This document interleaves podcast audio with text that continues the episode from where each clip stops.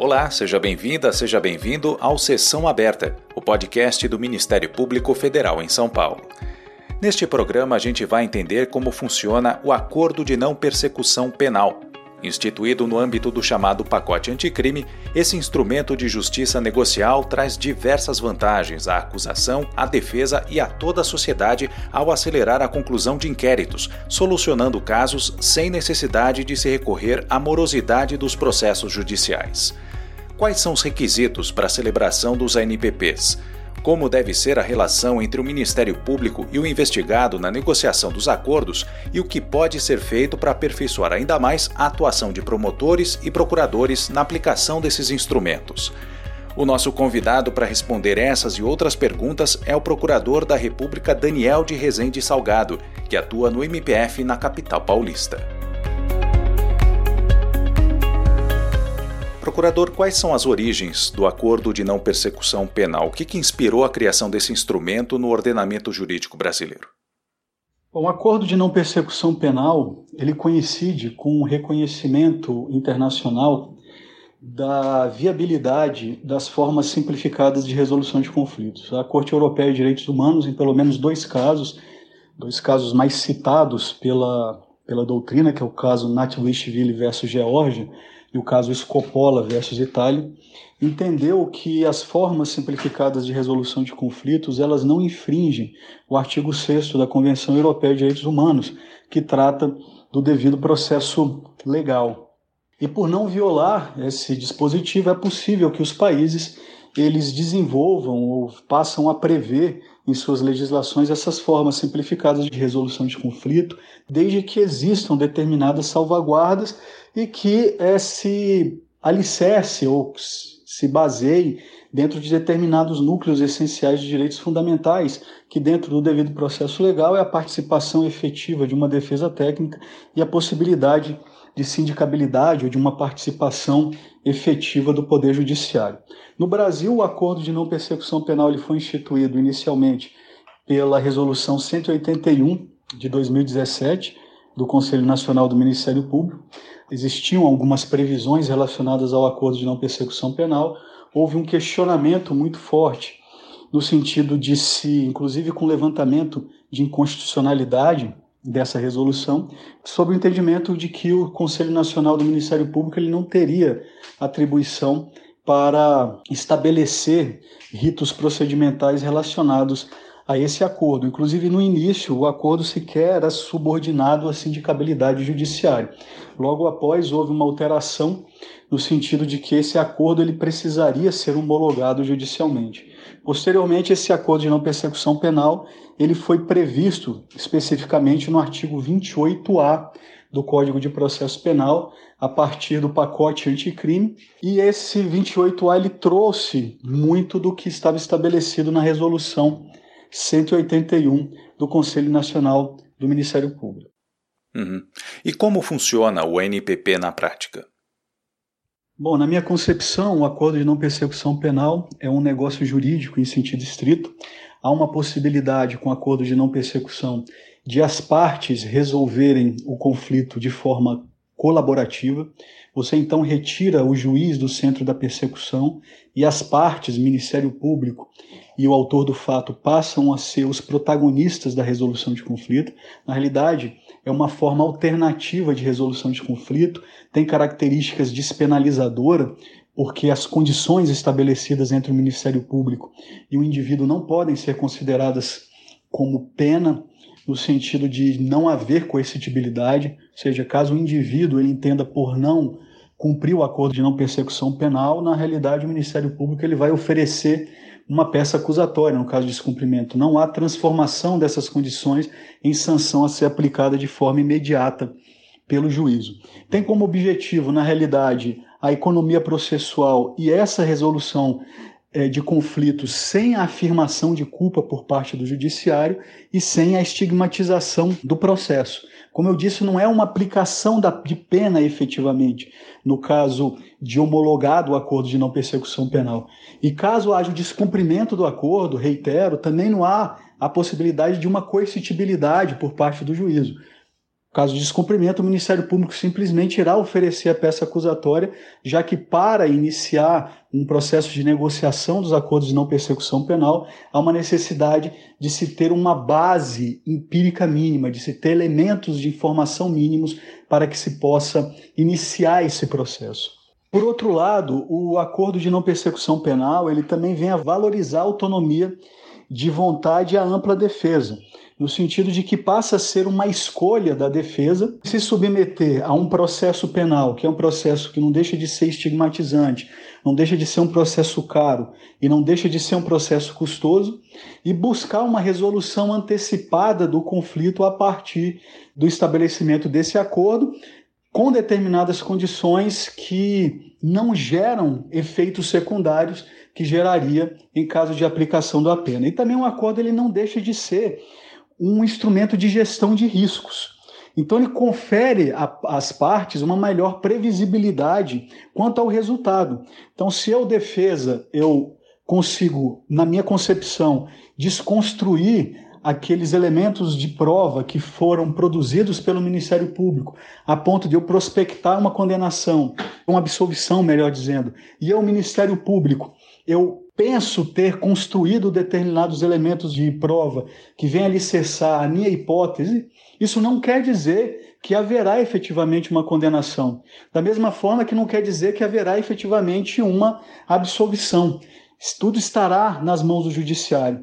Com o acordo de não persecução penal, há uma possibilidade de ter um ganho de previsibilidade tanto para o Ministério Público quanto para a defesa, porque eles já saberão que a partir de uma construção conjunta que aquelas condições elas serão necessárias para que aquela solução daquele conflito esteja em bom tamanho para ambas as partes. Bom, visto isso, no acordo de não persecução penal, nós notamos que há uma discussão mais colaborativa entre as partes, entre o Ministério Público e o autor do fato. A consequência disso é a existência de uma fase específica, que nós chamamos de fase negocial, e que é pré-processual e fora do ambiente judicial. Mas para o acordo de não persecução penal ser viável, são necessários alguns pressupostos e requisitos. Então, primeiro é que não seja caso de arquivamento, ou seja, o Ministério Público ele precisa ter uma base empírica para o oferecimento de uma peça acusatória. E se ele tem uma base empírica para o oferecimento de uma peça acusatória, ele teria justa causa para se iniciar um processo de negociação.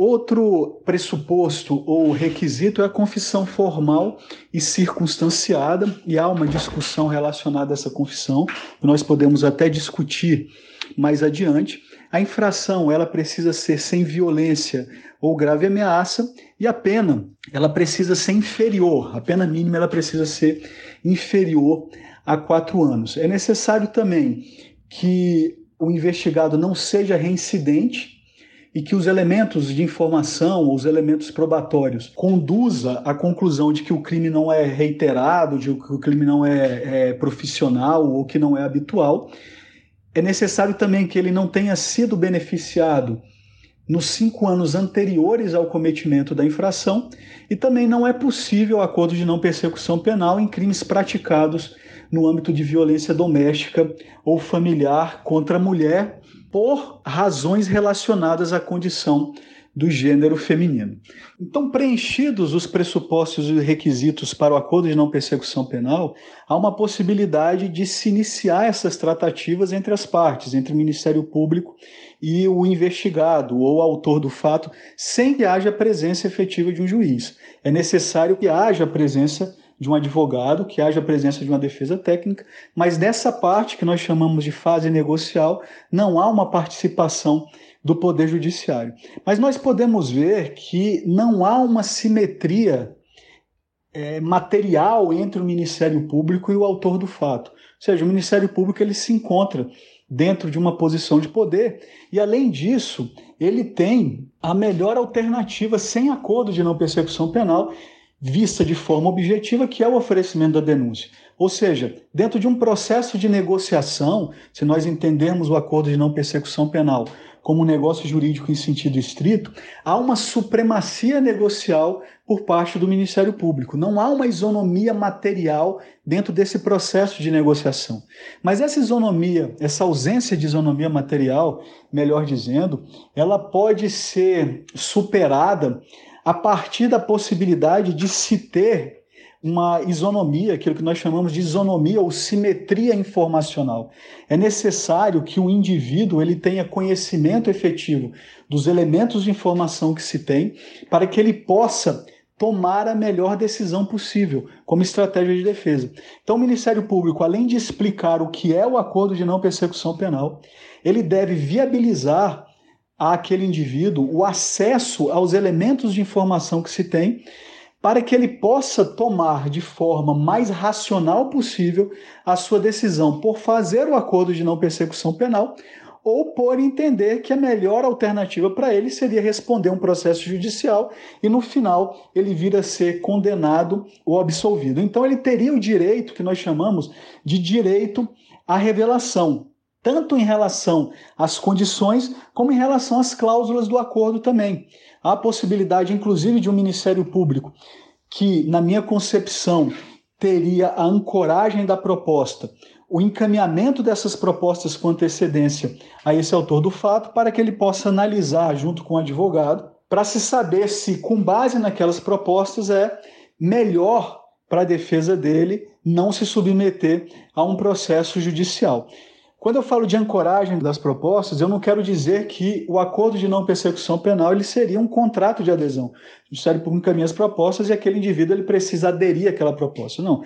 A ancoragem da proposta seria aquelas propostas a partir das quais se iniciaria um processo de negociação. Outra forma de minimização dessa ausência de isonomia material entre o Ministério Público e o indivíduo é a possibilidade ou a tentativa de se buscar uma horizontalização do ambiente negocial. Então, portanto, uma sala de audiência, ele não é um ambiente apto a se iniciar um processo de negociação. A arquitetura da sala de audiência, ela possui uma outra lógica. É uma lógica muito mais relacionada a uma formalidade e uma hierarquia apesar de não existir qualquer tipo de hierarquia entre os atores da persecução penal, a sala de audiência ela transmite exatamente isso. Ela transmite algo em que naquela ambiência, todos aqueles elementos de informação, todos aqueles elementos de prova, eles são produzidos para uma pessoa que ocupa um lugar central daquela sala de audiência, que é o juiz. Então, a parte, quando se depara com isso, verifica que há uma certa hierarquia ou aparente hierarquia entre esses atores da persecução penal. Então não seria um ambiente propício para uma interação dialógica. Haveria uma necessidade, portanto, de uma ambientação horizontalizada para que se pudesse viabilizar uma maior participação por parte do indivíduo e não se submeter a uma estrutura duelística que é a estrutura de uma sala de audiência. Inclusive, a realização de acordos de não persecução penal na ambiência judiciária ou no ambiente judiciário facilita, inclusive, a intervenção de um juiz que é mais proativo. Ora, quanto maior a intervenção do judiciário, quanto maior uma atuação do juiz, menor é a atuação das próprias partes. Então, a intervenção judicial, mesmo que seja para explicar ou incentivar os acordos, bem como as consequências negativas da sua não aceitação, pode gerar uma certa desorientação lógica ao investigado e, inclusive, as suas expectativas defensivas, quebrando, portanto, de alguma forma, o estatuto constitucional do juiz que visa prezar por uma imparcialidade objetiva. Portanto, mais um fundamento para que essa primeira fase de negociação primeira fase do acordo de não persecução penal, ela venha a ser feita dentro de uma ambiência que não seja ambiência judiciária, que é uma ambiência verticalizada, mas sim dentro de uma possibilidade de um ambiente horizontalizado.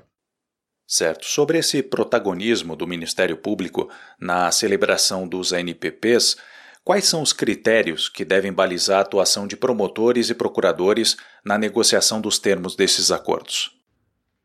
Bom, o artigo 28A estabelece alguns parâmetros objetivos para se iniciar as negociações relacionadas às condições do acordo de não persecução penal.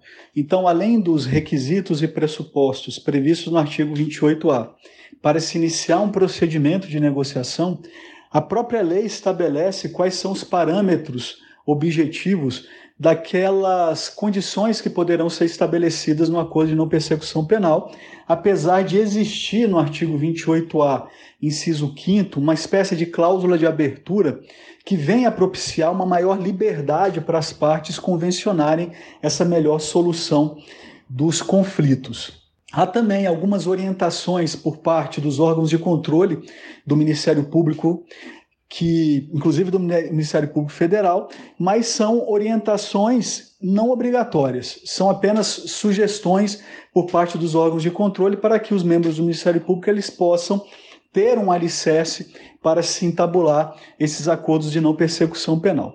A grande crítica que se tem é que realmente não há uma uniformidade por parte dos membros do Ministério Público quanto à forma ou à formatação da realização dos acordos de não persecução penal.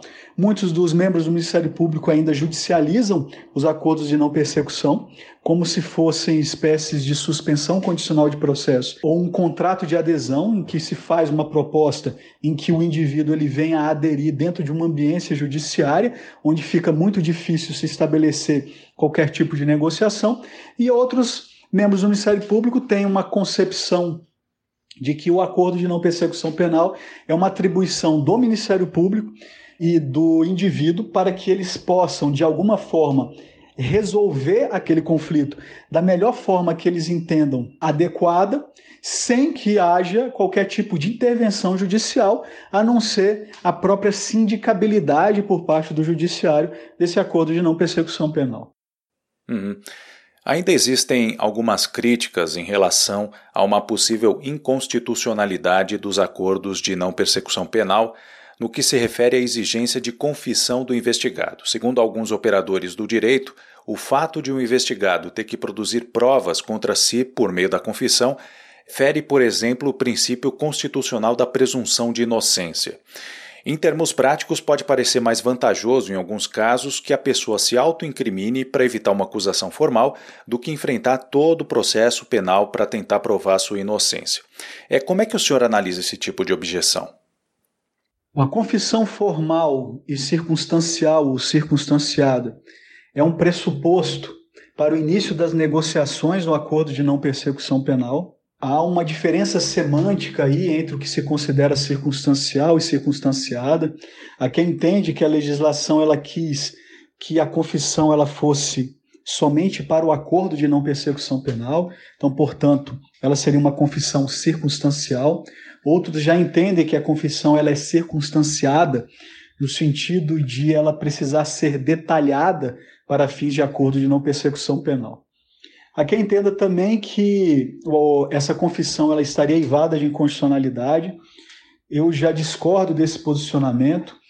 O acordo de não persecução penal ele não é obrigatório, é uma faculdade que se dá à parte para que ela venha participar de um processo de resolução de conflitos, mas para isso, por questão de política criminal, há a necessidade de se reconhecer esses fatos, como há necessidade de se reconhecer também, ou a possibilidade, melhor dizendo, de se reconhecer os fatos para fins de uma diminuição de pena. Então, caso ele, por estratégia de defesa, venha confessar a prática criminosa e com isso se buscar uma redução de pena perante o judiciário, isso não é qualquer tipo de ato eivado ou a previsão legal disso não é qualquer tipo de previsão legal eivada de inconstitucionalidade, assim como não é também no caso do acordo de não persecução penal. Bom, a grande questão, na realidade, é a utilização dessa confissão.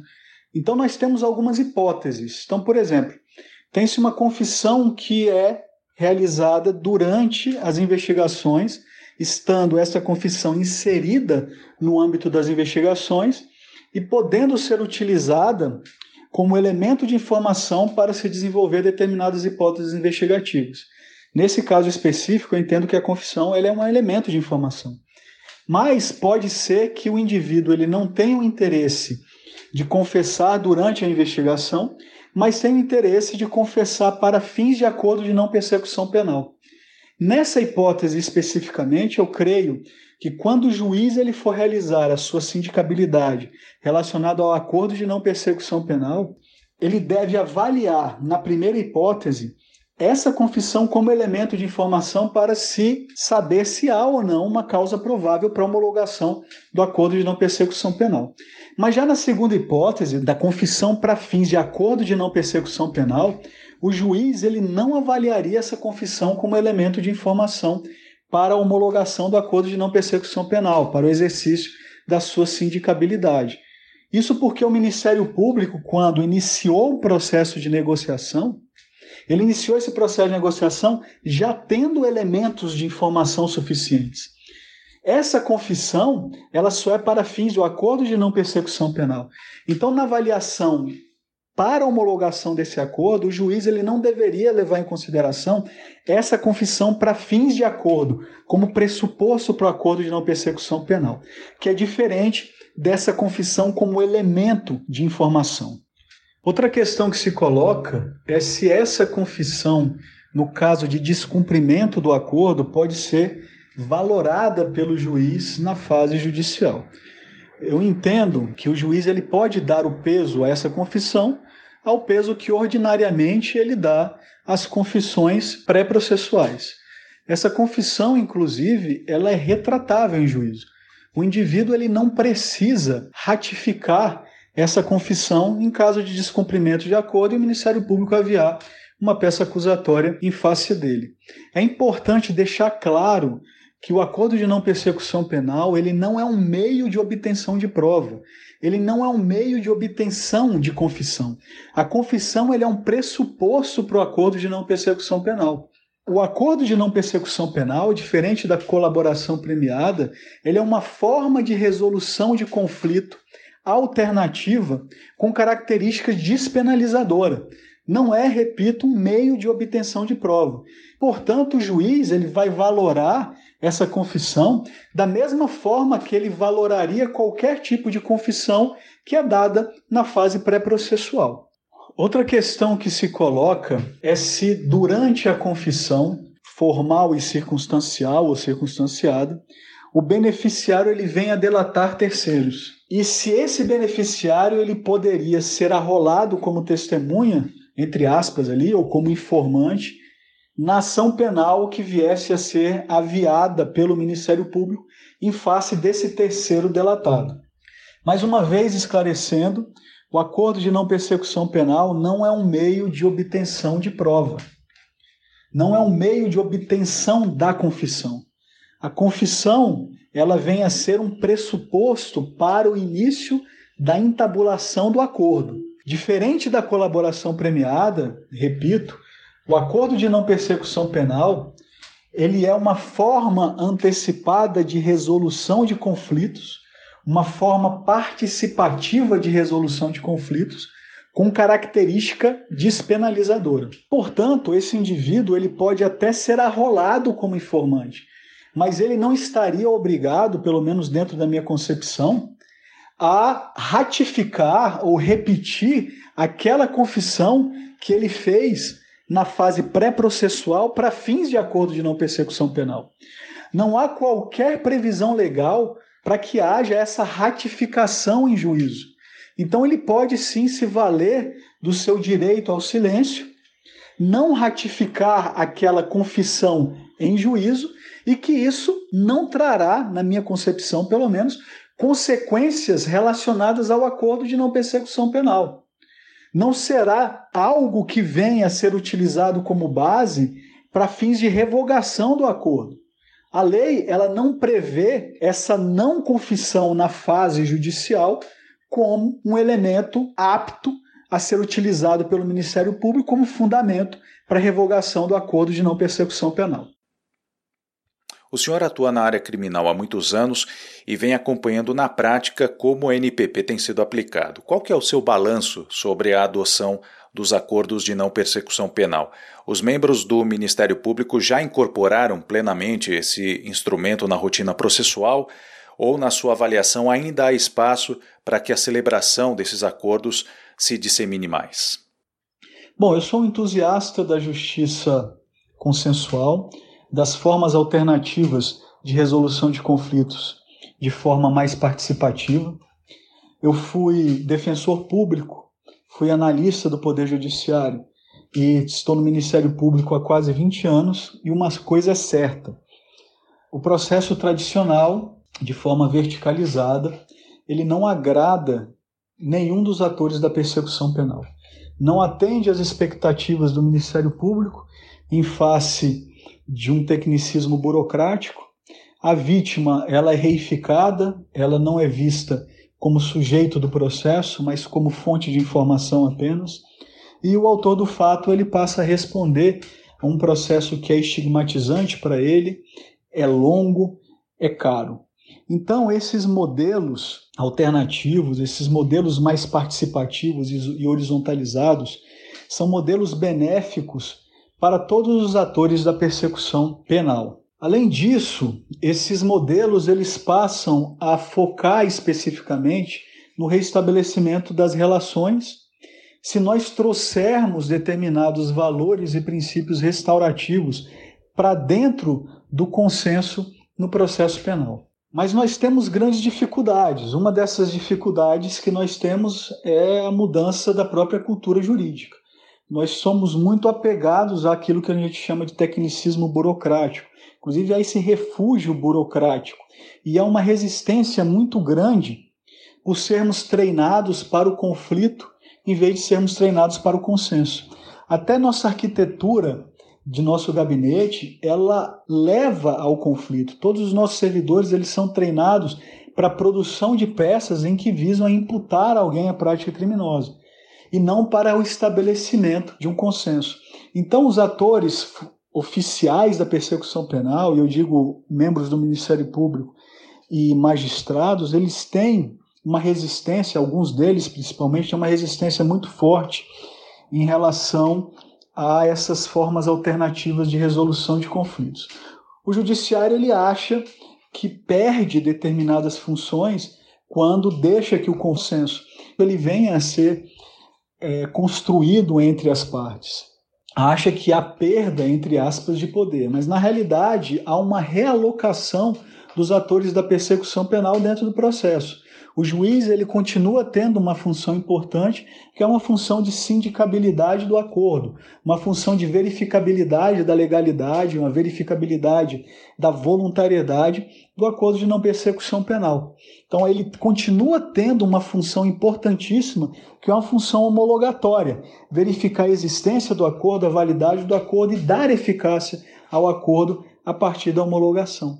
Mas muitas vezes há uma resistência achando que, na realidade, há uma perda de poder, fugindo-se da tradição de que o processo ele vem estar centrado na figura do magistrado, com pouco protagonismo entre os demais autores, e a cultura de que somente o juiz ele está apto para a resolução de determinados conflitos. Então, portanto, nós temos uma certa resistência por parte do Ministério Público treinado para o conflito, por parte dos magistrados, achando que há uma perda de função dentro do processo, e por parte dos advogados, especialmente quando se tem uma leitura clássica dos princípios limitativos da atividade do Estado, como, por exemplo, o princípio da presunção de inocência. Então, ao tempo em que esses princípios eles são limitativos da atividade do Estado, eles são princípios que venham a, a ser responsáveis por conter um poder punitivo do Estado, eles também vêm a legitimar a atuação do Estado. Portanto, para esses atores, eles seriam determinados princípios inegociáveis, o que fecharia a porta de alguma forma para outras formas alternativas ou outras medidas alternativas de resolução de conflitos. Bom, certo é que nós temos uma expansão dos espaços de consenso dentro do processo penal, com a resolução de conflitos de forma mais simplificada e participativa. Tanto que o projeto do novo Código de Processo Penal prevê a possibilidade de um juízo, que eles chamam de juízo sumário, onde o autor do fato ele passa a aderir à peça acusatória apresentada pelo Ministério Público e sentenciado de imediato, sem que haja necessidade da instrução processual. Além de prever também a possibilidade de modelos ou práticas restaurativas, onde há uma interlocução entre o ofendido e o ofensor para a melhor, ou buscando, melhor dizendo, a melhor solução de um conflito. Bom, a par disso tudo, nossas rotinas ainda se encontram voltadas para o conflito. Em face disso, nós precisamos nos preparar para essa nova forma de atuação, como membros de uma instituição que é titular da ação penal e que é importantíssima nessa primeira fase da persecução penal. Pensando nisso e verificando que nossa estrutura ela não está ainda adaptada a essas questões relacionadas às negociações, ao consenso, nós decidimos apresentar um projeto ao procurador-chefe para que nós pudéssemos, de alguma forma, estruturar um setor que viesse apoiar os membros do Ministério Público Federal em São Paulo para que se iniciasse algumas medidas relacionadas a essa fase inicial, que é a fase de negociação dos acordos de não persecução penal. Bom, foi sugerida então ao procurador-chefe a criação de um grupo para que nós pudéssemos, de alguma forma, montar um núcleo de apoio aos acordos de não persecução penal. O procurador-chefe instituiu esse grupo a partir da portaria 171 de 2022.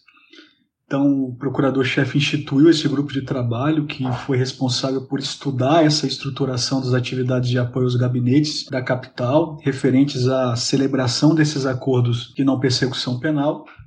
Nós chegamos a realizar algumas reuniões entre os membros do grupo, entre o grupo e algumas ou, e alguns outros ministérios públicos que tinham algumas boas práticas, como por exemplo o Ministério Público de Pernambuco, em que se inclusive se criou uma ferramenta de automação de algumas rotinas de acordo de não persecução penal.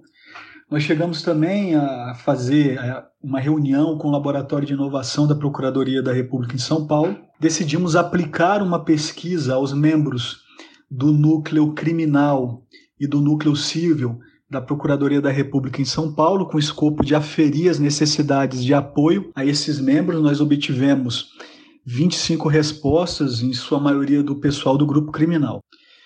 A partir daí, nós criamos um manual que chamamos de Manual de Procedimentos, que foi fruto dessas reuniões do grupo de trabalho, onde nesse manual nós buscamos documentar e sistematizar as atividades do núcleo de acordo de não persecução penal e apresentar essa sistematização ao gabinete do procurador-chefe. O procurador-chefe aprovou esse manual de procedimentos e agora nós estamos numa tentativa de implementação efetiva desse núcleo de apoio. Um núcleo artesanal já vinha funcionando a partir da expertise de alguns gabinetes, que foi essa expertise disseminada a esse núcleo artesanal que já vem apoiando outros gabinetes, mas a nossa ideia agora é tentar profissionalizá-lo com determinados servidores que estarão sob a responsabilidade de dois procuradores da República sendo um procurador da República responsável pela interlocução com os próprios servidores do núcleo e outro procurador da República responsável com a interlocução dos outros procuradores da República que potencialmente venham a, de alguma forma, ter interesse na utilização desse núcleo. Numa fase subsequente, nós pensamos na automação de algumas rotinas desse núcleo. Nós sabemos que o nosso corpo de servidores é diminuto nós não temos a possibilidade de impactar outras áreas da unidade. Então, portanto, algumas rotinas elas precisarão ser automatizadas. Aquelas rotinas que não precisam, na realidade, de uma intervenção humana, elas podem ser feitas pela máquina, deixando a intervenção humana somente para aquilo que é efetivamente necessário. Então, nós temos essa segunda etapa, que é uma etapa de tentativa de automação a partir de alguma articulação junto com a Procuradoria Geral da República para que nós possamos criar alguns sistemas de inteligência artificial que venham auxiliar esse trabalho do Ministério Público, levando em consideração que cerca de 70% hoje das infrações penais potencialmente são passíveis de acordo de não persecução penal. Essa foi a nossa conversa com o Procurador da República Daniel de Rezende Salgado. E nós estamos chegando ao fim desta edição do Sessão Aberta, um podcast produzido pela Assessoria de Comunicação da Procuradoria da República em São Paulo. Muito obrigado pela sua companhia e até a próxima edição.